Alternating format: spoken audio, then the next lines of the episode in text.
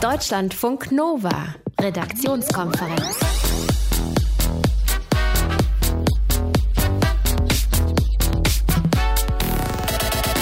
Vergewaltigung ist ein Verbrechen, aber hartnäckiges oder ungeschicktes Flirten ist kein Delikt. Das sagt nicht ich.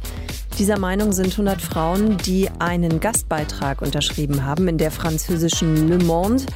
Und es ist ihre Antwort auf die MeToo-Debatte. Reaktionen aus Frankreich und ob dieser Gastbeitrag hart am eigentlichen Kern der Debatte vorbeisegelt, das klären wir gleich. Die Frau an meiner Seite heute Abend ist Rahel Klein, heute unsere Beauftragte für Lawinensprengung. Ja, da freust du dich schon den ganzen ja, Tag drauf, dass ich dich so ankündige. Ja, ne? dieses Thema ist einfach wirklich so cool irgendwie und ich überlege auch, ob ich umschule. Wirklich? Ja. Sagst du uns vorher Bescheid? Ja, vielleicht. Vielen Dank. Das würde mich beruhigen, nicht, dass ich morgen alleine hier stehe. Mein Name ist so Sonja nicht.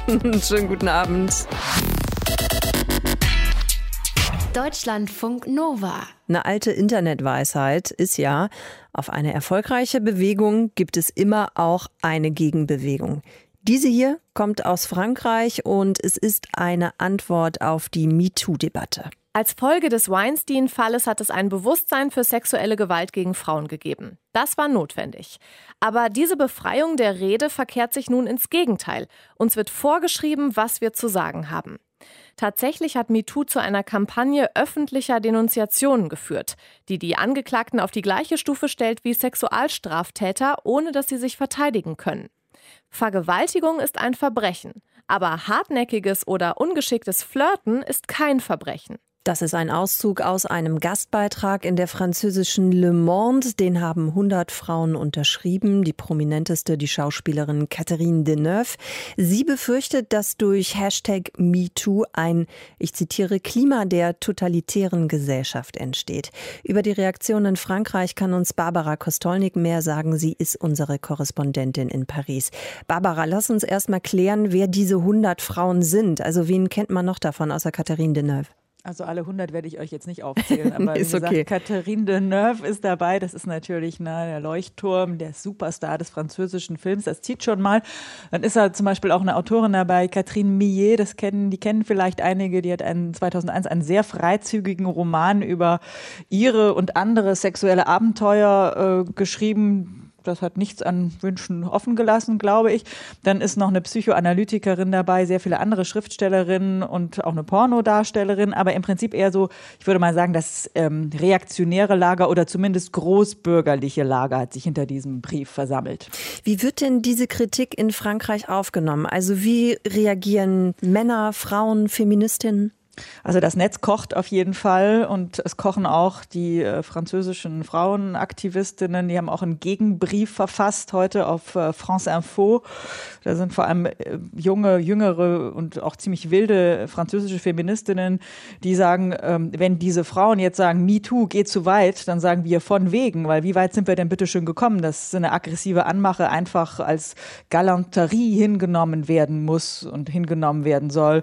Und auch dieses, äh, man wird wird ja wohl noch sagen dürfen, äh, eben nicht, ja.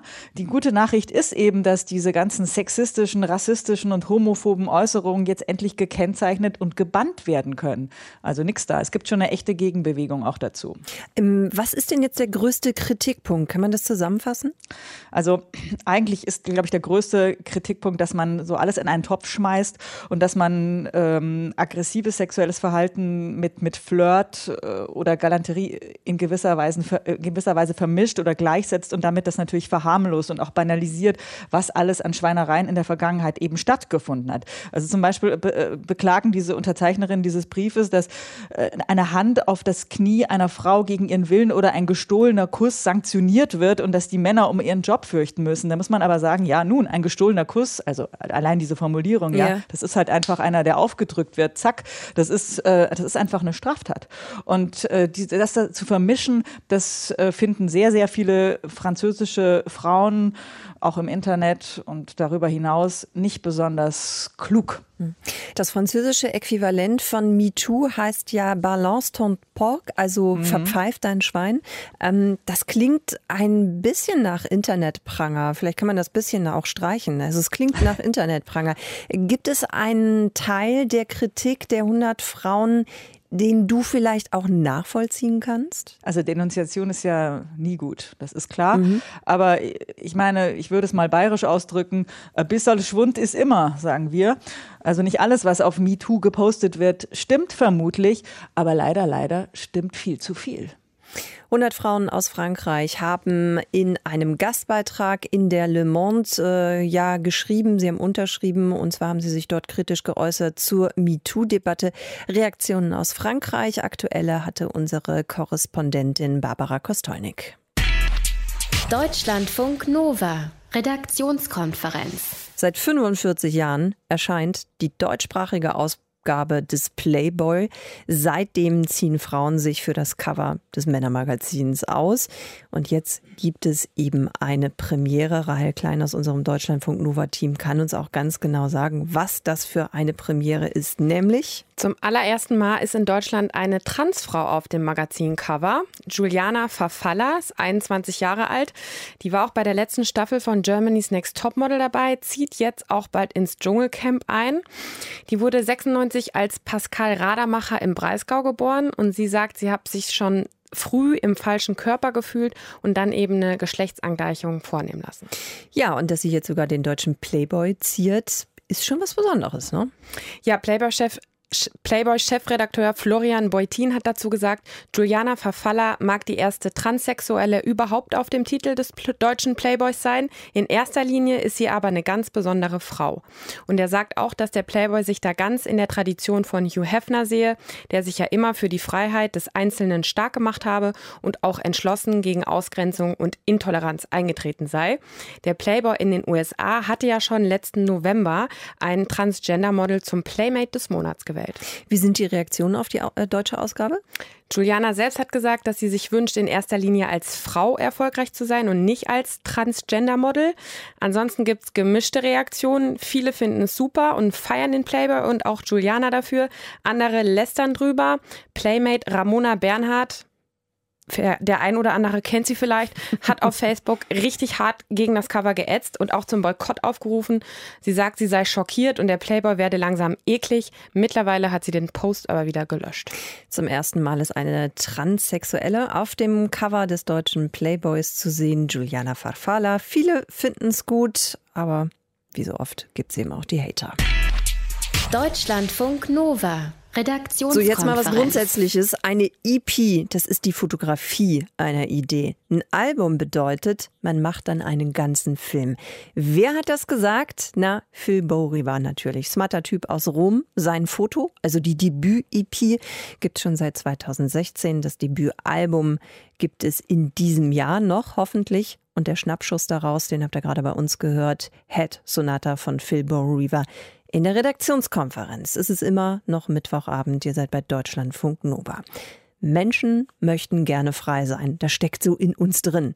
Bestes Beispiel, das, was in der JVA Plötzensee in Berlin passiert ist in den vergangenen Wochen. Da sind ja Leute ausgebrochen oder ein paar Freigänger, die sind erst gar nicht wieder zurückgekommen. Riesenskandal, sagt die CDU in Berlin. Der Justizsenator musste sich deshalb vor dem Rechtsausschuss des Berliner Abgeordnetenhauses äußern. Was bemerkenswert ist in diesem Zusammenhang, Ausbrechen ist kein Verbrechen, das ist keine Straftat. Und Strafverteidiger Hans Hannagard aus Heidelberg, der kann uns auch sagen, warum. Nun, äh, es ist eben ein allgemeines Freiheitsrecht, äh, seine Freiheit zu suchen und äh, das darf nicht bestraft werden. Was bestraft werden kann, ist, wenn ich bei dem Ausbruch irgendwas beschädige. Also wenn ich, das ist der Klassiker, wenn ich irgendwelche Wände durchbreche oder wenn ich das vergitterte Fenster kaputt macht, dann ist das eine Sachbeschädigung.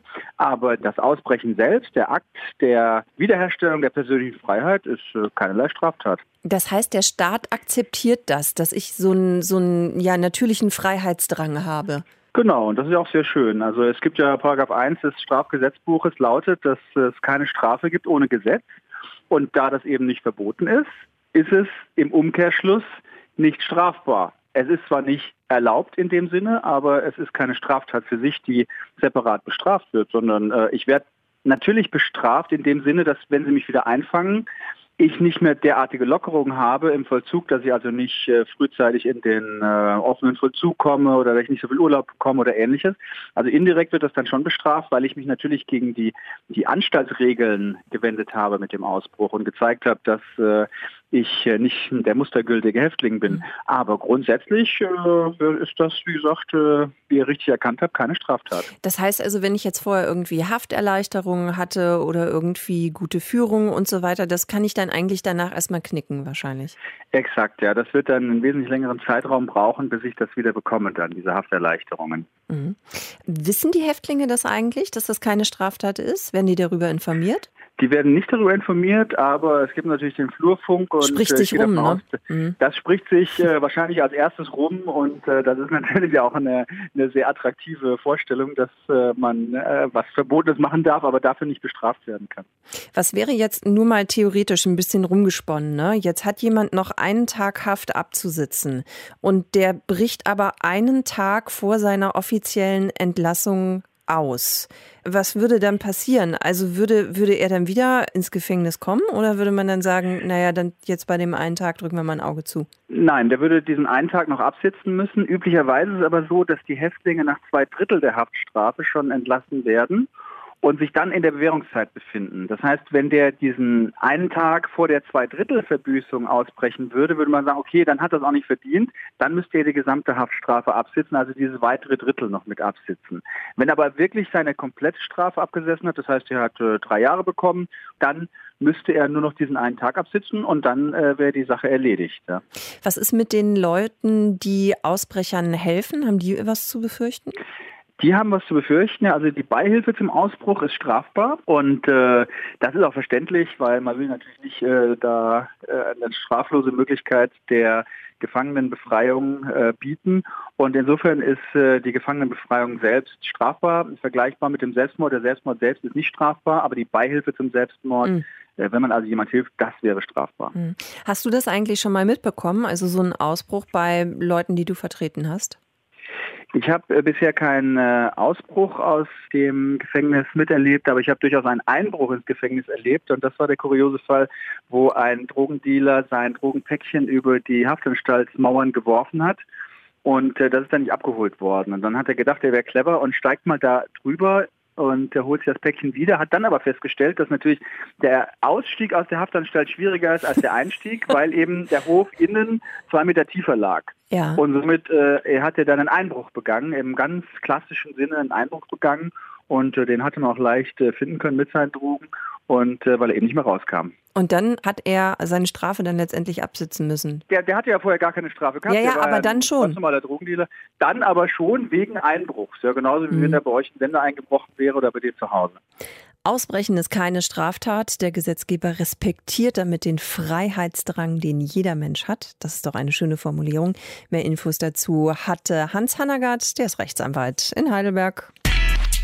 Deutschlandfunk Nova. Redaktionskonferenz. Es sind ja Unmengen von Schnee in den vergangenen Tagen und Wochen in den Alpen gefallen. Das ist für Wintersportbegeisterte natürlich richtig cool. Es kann aber eben auch gefährlich werden. In Zermatt in der Schweiz sitzen im Moment 13.000 Urlauber fest wegen Lawinengefahr.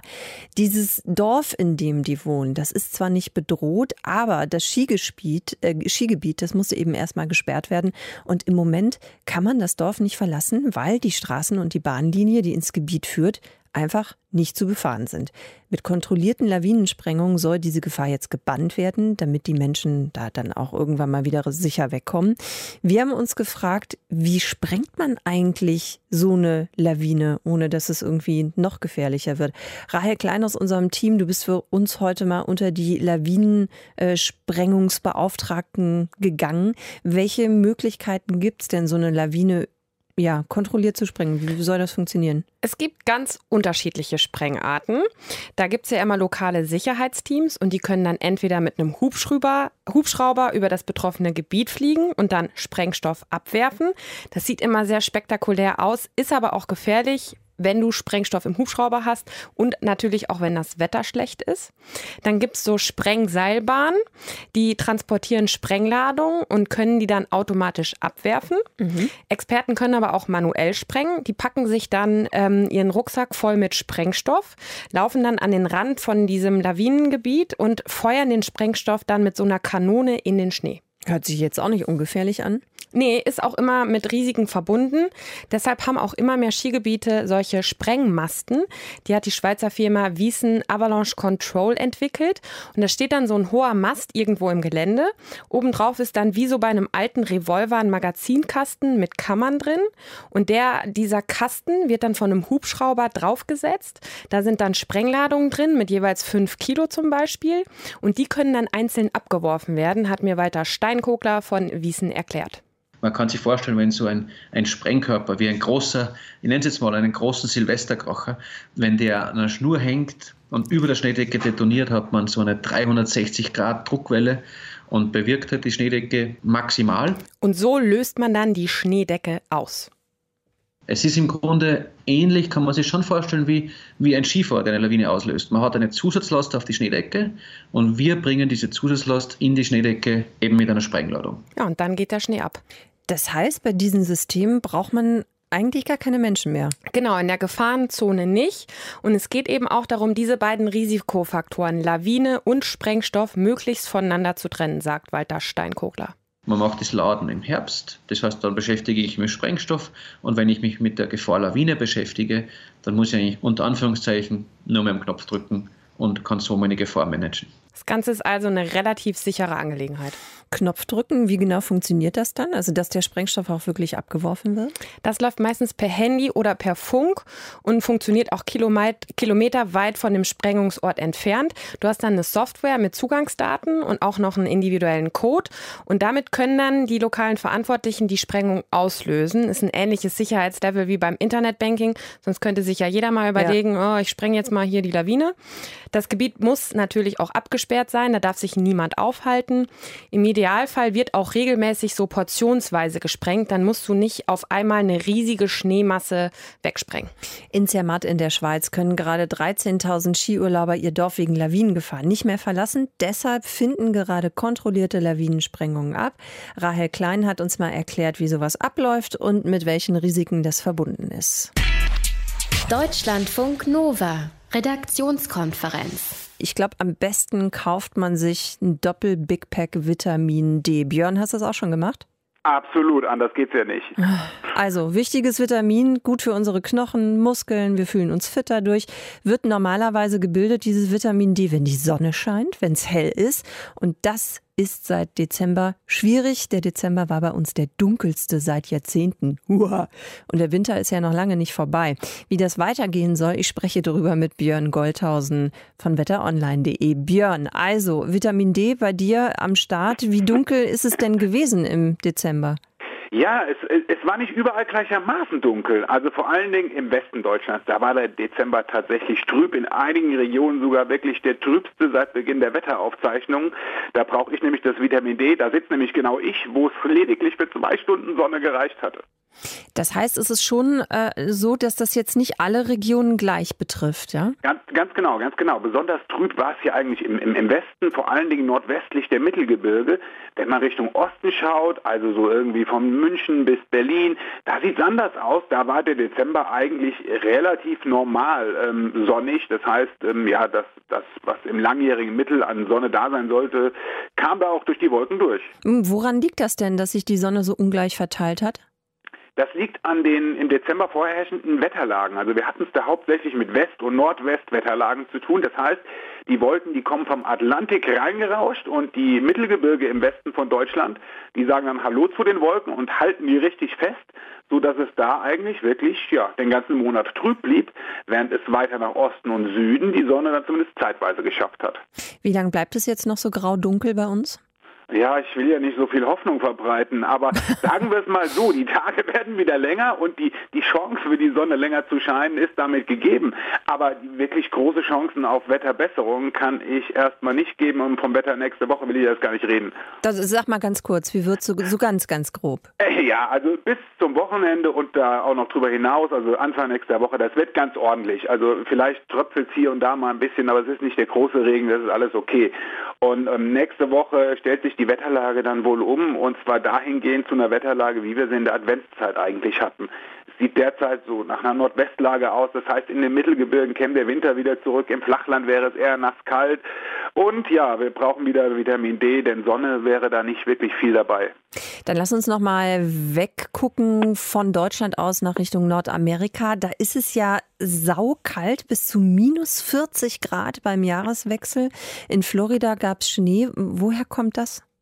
Das war letztlich auch eine außergewöhnliche Wetterlage. Wir hatten ein ganz, ganz kräftiges Tief an der Ostküste der USA und das hat dann die Kaltluft aus den Polregionen da richtig angesaugt und bis nach Florida gebracht. USA ist halt ein etwas anderer Kontinent als Europa. Da gibt es nicht viel Wasser. Das heißt, äh, die kalte Luft fließt über Land nach Süden, kann sich dabei kaum erwärmen. Und dann kommt es halt zu dieser Eiseskälte. Hm. Dann der krasse Gegensatz, wenn wir nach Australien mal schauen, da waren es ja teilweise über 45 Grad. Wie ist die Lage da aktuell? Ja, ganz genau. Also im Moment ist es da auch noch tierisch heiß. Australien kennt zwar Hitze, aber ähm, im Moment ist es da sehr konstant und äh, sehr konstant heiß und auch wirklich extrem heiß. Da gibt es aber eine kleine Entwarnung Richtung Wochenende. Das heißt, wenn ihr am Wochenende irgendwie vorhabt, kurz Urlaub in Australien zu machen, es wird ein Tick kühler, nur noch 30 bis 35 Grad. Ähm, ja, träumen wir im Moment von. Björn, vielen Dank. Björn Goldhausen von wetteronline.de hat uns mal erklärt, warum dieser Dezember in Deutschland tatsächlich so dunkel gewesen ist. Deutschlandfunk Nova. Redaktionskonferenz. Schweden ist uns ja in manchen Dingen voraus. Da haben viele Bahnfahrer schon so kleine Minichips unter der Haut, die sie als Fahrkarte nutzen können. Vergisst man das Ticket wenigstens nicht, ist ganz praktisch. Der Berliner, die Berliner Verkehrsbetriebe, sorry, die Berliner Verkehrsbetriebe haben sich jetzt auch was, ja, doch schon Extravagantes ausgedacht. Rahel Klein aus unserem Team in Berlin gibt es bald, man kann sagen, das Bahnticket als Klamotte, ne? Genau, die BVG haben nämlich zusammen mit Adidas einen Schuh designt mit gelben Schnürsenkeln, also ganz wie die Bahn der BVG. Und hinten am Schuh ist so das blau-rot-schwarze Camouflagemuster der U-Bahn-Sitze zu sehen. Das Besondere an den Schuhen ist aber die Lasche oben. Da ist nämlich eine Jahreskarte für den öffentlichen Nahverkehr eingenäht. Mit den Schuhen kannst du also durch ganz Berlin fahren. Die sollen am 16. Januar in zwei Stores in Berlin verkauft werden und 180 Euro kosten. Krass, also das klingt nach einem, nach einem echten Schnapper. 180 Euro für die Schuhe, wahrscheinlich ist das Jahresticket schon teurer, ne? Genau, das kostet allein schon mindestens 760 Euro. Es gibt von den Schuhen aber auch eine, eine limitierte Auflage von 500 Stück. Das Ganze ist halt eine PR-Aktion, die Adidas und die BVG da gestartet haben, anlässlich des 90. Geburtstags der BVG. Gut, jetzt stellen sich natürlich ganz praktische Fragen. Ne? Das heißt, wenn ich Bahn fahren will, dann muss ich doch die Schuhe immer dabei haben, egal bei welchem Wetter, weil da ist ja das Ticket dran. Da, nur dabei haben reicht noch nicht mal. Du musst sie nämlich tragen und zwar an beiden Füßen, nicht nur an einem. Sonst gilt das Ticket nämlich nicht. Und im Zweifel musst du die Schuhe dann jeden Tag tragen, wenn du jeden Tag Bahn fährst. Und in der S-Bahn gilt das Ticket übrigens auch nicht. Ausgeklügeltes System. Wie reagiert das Netz auf die Aktion? Ja, gemischt. Also auf Twitter heißt es, selten so einen hässlichen Sneaker gesehen, aber auch wahrscheinlich eine der besten Ideen ever.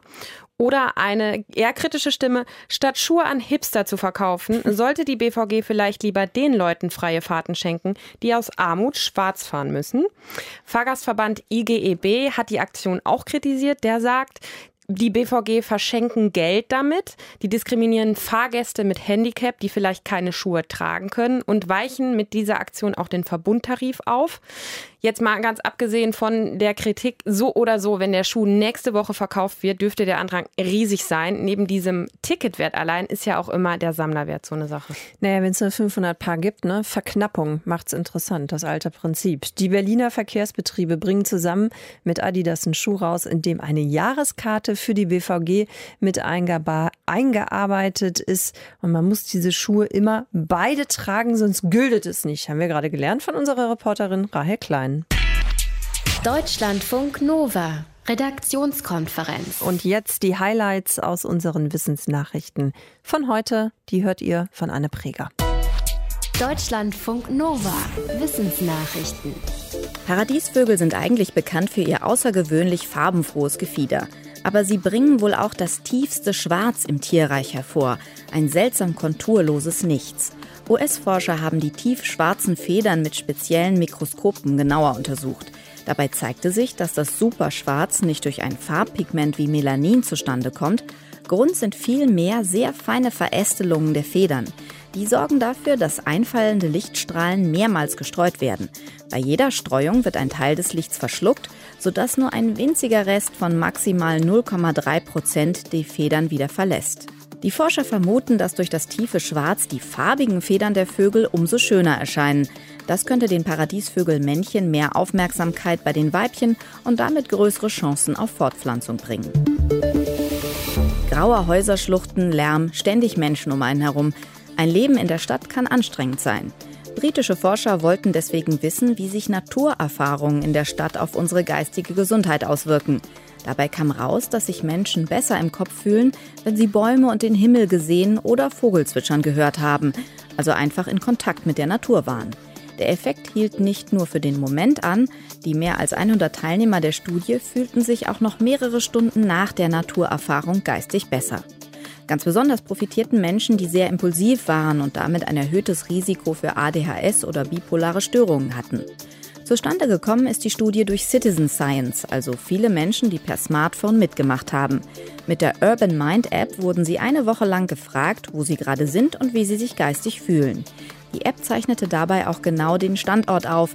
Die Forscher hoffen jetzt, dass Städteplaner ihre Ergebnisse berücksichtigen. Er kann mich im Arsche lecken. Mit diesem Zitat und einem Theaterstück hat Johann Wolfgang von Goethe den Raubritter Götz von Berlichingen unsterblich gemacht. Außerdem hat auch die eiserne Faust des Raubritters die Zeit überdauert. Von Berlichingen hatte nämlich durch einen Kanonensplitter eine Hand verloren und deswegen eine Eisenprothese getragen. Die gibt es bis heute im Museum zu sehen und Forscher der Hochschule Offenburg haben sie jetzt per Digitaltechnik und 3D-Drucker aus Kunststoff nachgebaut. Das Ergebnis hat die Experten überrascht. Schon vor 500 Jahren haben Handwerker es offenbar geschafft, eine Handprothese zu bauen, mit der man schreiben und gut Weingläser oder andere Gegenstände halten konnte. Dafür sorgt offenbar ein komplexer Mechanismus aus Blattfedern und Sperren im Inneren der Originalhand. Durch den Nachbau erhoffen sich die Offenburger Wissenschaftler nun auch Impulse für neue Prothesen, die per 3D-Drucker überall auf der Welt kostengünstig hergestellt werden könnten.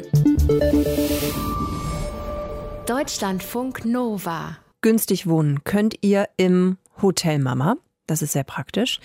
Könnt ihr natürlich auch in der WG günstig wohnen, wobei, naja, so ganz günstig ist das in der WG mittlerweile auch nicht mehr. Richtig teuer wird es, wenn ihr eine zwei, drei oder vier Zimmerwohnung sucht.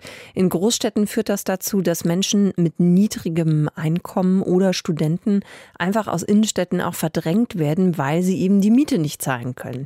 Wie sehr Menschen dieses Thema bezahlbarer Wohnraum umtreibt, das hat eine Studie der Caritas untersucht. Menschenrecht auf Wohnen heißt die. Deutschlandfunk Nova Reporter Manfred Götzke Funke war heute dabei, als die Studie vorgestellt worden ist. Manfred, was hat die Caritas denn rausgefunden? Ja, vielleicht der wichtigste Punkt, bezahlbares Wohnen ist zu einer der vier zentralen sozialen Fragen in Deutschland geworden auf einem Level mit Rente, Pflege und äh, Kinderarmut. 30 Prozent der Befragten, die sagen in der Studie, mir ist äußerst wichtig, dass die Politik da irgendwas macht, da aktiv wird. Zum Vergleich, bei dem Thema Arbeitslosigkeit sind das nur 16 Prozent.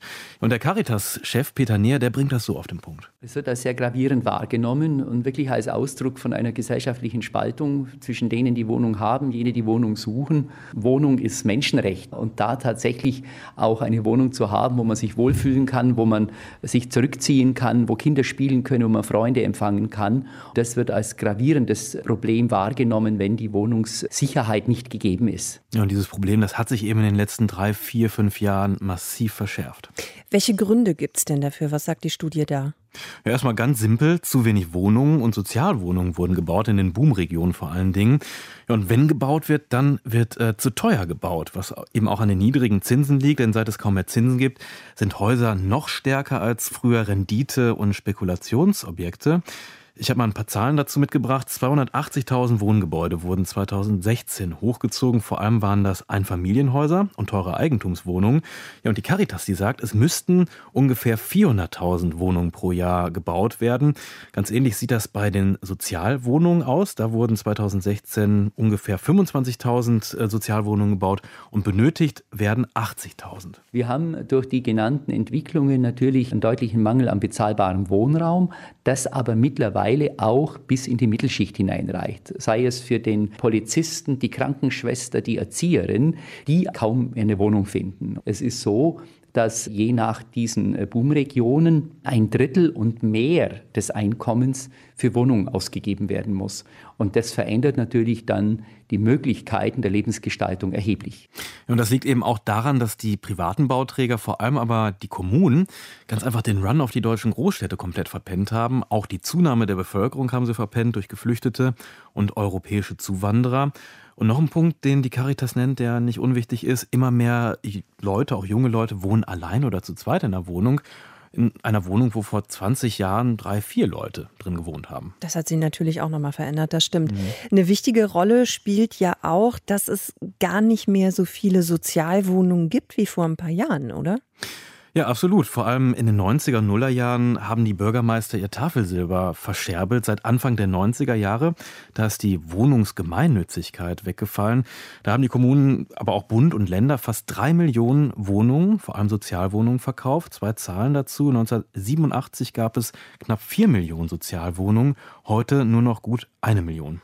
Das sind jetzt also die Ergebnisse aus der Studie, haben wir alles verstanden. Ist ja auch gut, dass sowas mal äh, genauer untersucht wird, aber dann eben am Ende immer die Frage, was muss denn jetzt im Endeffekt passieren? Was fordert die Caritas da von der Politik? Ganz simpel bauen, also vor allem die Kommunen, die noch Baugesellschaften haben, da sollten die die Baugesellschaften eben gut ausstatten, investieren und nicht mit den Renditen aus diesen Gesellschaften leere kommunale Kassen füllen. Und das Ganze gilt ab 2020 für die Bundesländer. Da geht nämlich die gesetzliche Verantwortung für den sozialen Wohnungsbau auf die Länder über. Und der Caritas-Chef Näher, der sagt auch, man sollte drüber nachdenken, vielleicht den einen oder anderen Baustandard auch zu senken. Es ist sehr wichtig, Umweltstandards einzuführen und auch einzuhalten. Aber gleichzeitig ist es sehr sorgfältig zu prüfen, ob alle diese Maßnahmen unbedingt notwendig sind, wenn sie dann zu einer unheimlichen Verzögerung oder auch zu einer Verhinderung von Investitionen Korruption führen. Und das gilt paradoxerweise auch für soziale Standards, meint Näher. Seine Heimatstadt Freiburg, die hat zum Beispiel eine Regelung bei Neubauten, da muss 50 Prozent sozialer Wohnungsbau sein, wenn ein Haus neu gebaut wird, was dazu geführt hat, dass da jetzt einfach weniger gebaut wird, eben auch weniger Sozialwohnungen entstehen. Das Problem ist also ziemlich komplex. Bezahlbares Wohnen ist eine der wichtigsten politischen Fragen in Deutschland, die beantwortet werden müsste. Das ist das Ergebnis aus der Caritas-Studie Menschenrecht auf Wohnen. Die Ergebnisse daraus hat uns Manfred Götzke vorgestellt. Deutschlandfunk Nova. Redaktionskonferenz. Jetzt sind wir mal spontan und springen in die nächste Woche. Da beginnen nämlich in Melbourne die Australian Open. Also, das heißt, ne, die halbe Sport und auch die ganze Tenniswelt äh, guckt dann nach Australien. Viele Tennisstars machen jetzt schon auf sich aufmerksam. Rahel Klein aus unserem Team hat sich das angesehen. Also Selfies mit der australischen Tierwelt sind gerade der absolute Renner. Ne? Wombat, Känguru, sehr beliebt, aber ein Selfie mit einem Gwoka, einem wirklich unglaublich süßen Kurzschwanz-Känguru, ist der heiße Scheiß unter den Tierfotos. Roger Federer hat's im Dezember schon vorgemacht, jetzt ziehen die anderen Promis nach. Belinda Bencic aus der Schweiz, Nummer 74 der Weltrangliste im Tennis, hat am Wochenende ein Foto mit einem Gwoka gepostet. Daria Gavrilova, Nummer 25 der Weltrangliste, findet die Tiere ebenfalls extrem niedlich und postete ein Bild, auf dem nachdem sie das Quokka so unter dem Kinn krault. Dafür hat sie jetzt aber eine Verwarnung von dem Tierpark vor Ort bekommen. Naja, also ich meine, okay, das sieht natürlich immer ganz lustig und ganz süß aus, aber ich frage mich auch oft, ob die Tiere das auch so witzig finden. Ich weiß nicht. Genau, und Instagram hat auch letztes Jahr schon gesagt, dass sie härter gegen Selfies mit Tieren vorgehen wollen. Wenn du zum Beispiel unter dem Hashtag Koala-Selfie mal schaust, dann bekommst du erstmal den Hinweis, dass Tierquälerei auf Instagram untersagt mhm. ist und dass unter diesem Hashtag möglicherweise eben Tierquälerei oder Umweltzerstörung stattfindet. Und diese Hinweise sollen dazu beitragen, dass verantwortungsvoll mit den Tieren umgegangen wird. Ganz eventuell sollten sich die Tennisstars das auch nochmal durchlesen. Ganz eventuell, ja. Wäre Rahels und mein Vorschlag. In Australien trifft sich also die Tenniswelt, aber bevor die Australian Open starten, posten die Sportler erstmal Selfies mit süßen Tieren. Deutschlandfunk Nova. Redaktionskonferenz. Es ist aber auch ein ewiger Kampf, ne? Menschheit gegen Hausarbeit. Wer gewinnt? Wäsche waschen, spülen, putzen, einkaufen. Ey, warum kann man das nicht einfach auslagern? Also, kann man irgendwann. Einige Sachen gehen auch schon. Das übernehmen dann nämlich Computer oder Roboter. Diese in Teilen ja doch recht unangenehme Hausarbeit. Kluge Köpfe tüfteln an dieser Idee und treffen sich gerade auf der Technikmesse CES in Las Vegas. Unser Korrespondent Markus Schuler, der hat frische Eindrücke von uns von der Messe. Markus, seit, ich glaube, gefühlt 20 Jahren versuchen uns die Technikfirmen ja, einen smarten Kühlschrank zu verkaufen. Ist damit eigentlich endlich mal Schluss? Das hört nie auf, um dir dort die korrekte Antwort zu geben. Was wir Schade. hier bei der CES sehen, ja, was wir hier bei der CES sehen, ist, da geht die Entwicklung schon voran. Für manche ist es vielleicht zu langsam, aber LG zum Beispiel hat einen Kühlschrank vorgestellt, der hat an der Türe einen Monitor eingebaut und per Knopfdruck wird dieser Monitor transparent und dann kannst du in den Kühlschrank reingucken, ohne die Tür aufzumachen. Und dann gibt es Überblendungen, die dir anzeigen, wann welches Lebensmittel abläuft, um welches Lebensmittel es sich dort überhaupt handelt, das dort in deinem Kühlschrank vielleicht vor sich hinschimmelt. Also all die Dinge gibt es. Und was wir auch erleben, und das finde ich eigentlich schon spannend, dass unser Haushalt immer stärker vernetzt wird, dass die Maschinen untereinander sprechen, dass der Herd angeschaltet wird, wenn ähm, ich auf eine bestimmte Temperatur geheizt wird, wenn ich irgendein Nahrungsmittel zubereiten will. Das klingt noch sehr nach Zukunftsmusik. Da muss man als Mensch noch einiges konfigurieren, aber man sieht schon sehr deutlich, dass äh, es hier ganz stark auf eine hohe Vernetzung hinausläuft. Jetzt bin ich ein bisschen enttäuscht, auch von mir selber, weil ich gerade gedacht habe, bei dem Kühlschrank Mist klingt eigentlich doch ganz gut. Naja, okay. Ähm, lass uns mal weiter gucken. Äh, Stichwort Wäsche waschen. Gibt es da eigentlich bald Erleichterung? da gibt es schon längst Erleichterungen. Da gibt es zwei ähm, Wäschezusammenfaltmaschinen. Eine hat mir besonders gut gefallen, die kommt von einem japanischen Erfinder, der aus Liebe zu seiner Frau gesagt hat, Schatz, ich baue dir jetzt so eine Wäschezusammenfaltmaschine und das hat er tatsächlich gemacht. Unten in eine große Schublade, sieht aus wie ein Schrank, unten in eine große Schublade, da schmeißt du einfach nur deine Pullover und deine T-Shirts rein und dann passiert Magic. Ähm, mit äh, Artificial Intelligence und drei Roboterarmen wird diese Wäsche analysiert und dann zusammengefaltet und dann dauert es ein paar Sekunden pro Wäschestück und dann ist es nachher alles fein säuberlich zusammengelegt. Das Ding hat allerdings einen Haken. Der Preis. Exakt. Mhm. 16.000 Dollar. Ui, da muss er aber viel Wäsche für waschen, ne? Damit sich das lohnt? Ja, und da muss er, muss er die entsprechenden Verkäufer finden. Ich war dann allerdings erleichtert, als er mir sagte, ähm, dass er ein Büro im Silicon Valley unterhält und dort sitzt das, bekannt, das Geld bekanntlich lockerer. Also ich denke, er hat vielleicht gar nicht so schlechte Chancen, zumindest bei den Millionärsprogrammierern ähm, das Teil loszuwerden. Sieht allerdings, muss ich echt sagen, wirklich schick aus. 1,80 Meter Schrank, ganz in schwarz, beleuchtet, toll. Gut, also so wie du es beschrieben hast, scheint es ja auch zu funktionieren. Ähm, für eine WG wäre das natürlich nichts. Ich habe noch was anderes gelesen und zwar, ähm, es gibt so eine, so eine Nachttischlampe und die kann auch tanzen und reden. Ja, du spielst auf Chibo an. Ja, wie ich auch weiß. Immer, ja? Ich habe den auch, ich habe den auch gesehen. Das sind nette Spielereien. Auf der CES sehen wir ganz viele menschenähnliche Roboter, die entweder ein richtiges Gesicht haben oder einen Monitor, der einen mit großen Kulleraugen anguckt. Aber das sind alles Geschichten, das sind nette Spielereien und vor allem ähm, viele dieser Geräte, die versuchen an Alleingang. Das heißt, sie holen sich irgendwelche Dienste aus dem Internet rein, wie Wolfram Alpha, wo dann Ergebnisse einem übermittelt werden, also wie altes Bundeskanzlerin Merkel beispielsweise und viele dieser Geräte verzichten aber auf die Einbindung der großen Anbieter, der großen Plattformen, nämlich von Google oder von Amazon, die dort schon fertige Lösungen haben. Und dementsprechend einfach sind diese Teile gestrickt und dennoch teuer. Dieser Jibo zum Beispiel, der tanzen kann, der auch Musik abspielen kann, der einem das Wetter sagen kann, der kostet 900 Dollar. Und da frage ich mich dann, hm, da ist mein Geld in einem Google-Gerät oder in einem Amazon-Gerät dann doch etwas besser angelegt und die Ergebnisse sind präziser und besser und werden dort ständig fortentwickelt. Markus, noch eine kurze Einschätzung von dir zum Schluss. Was ist dein Eindruck im Bereich Haushalt? Ist das eher dann eben doch alles Spielerei oder hast du auch an der einen oder anderen Stelle das Gefühl, da ist wirklich was, was einem weiterhilft? Ich glaube, da läuft viel auf eine ganz große Vernetzung unserer, unseres Haushaltes hinaus. Zum Beispiel, dass unsere Geräte mit unseren Fahrzeugen sprechen, natürlich mit unseren Smartphones, dass ein Haushalt reagieren kann auf die einzelnen Mitbewohner, sie erkennen kann, die Vorlieben kennt. Äh, da arbeiten große Firmen wie LG, wie Samsung, aber auch Bosch an solch einer Vernetzung. Und da werden wir immer weiter in den kommenden Jahren kleinere Verbesserungen sehen. Und je nachdem, wie viel Geld man dann hat und bereit ist auszugeben, äh, kann man sich solche klugen Geräte in das Haus dann später holen. Aktuelle Eindrücke von der Technikmesse CES in Las Vegas hat uns Markus Schuler gegeben. Gespräch haben wir kurz vor der Sendung aufgezeichnet. Ich möchte gerne so einen Kleiderschrank haben, der meine Klamotten zusammenlegt. Leider habe ich keine 16.000 äh, waren es Dollar oder Euro übrig, egal, so oder so viel Geld. Das ist schade. Das tut mir leid. Ach, ich komme drüber hinweg, glaube ich.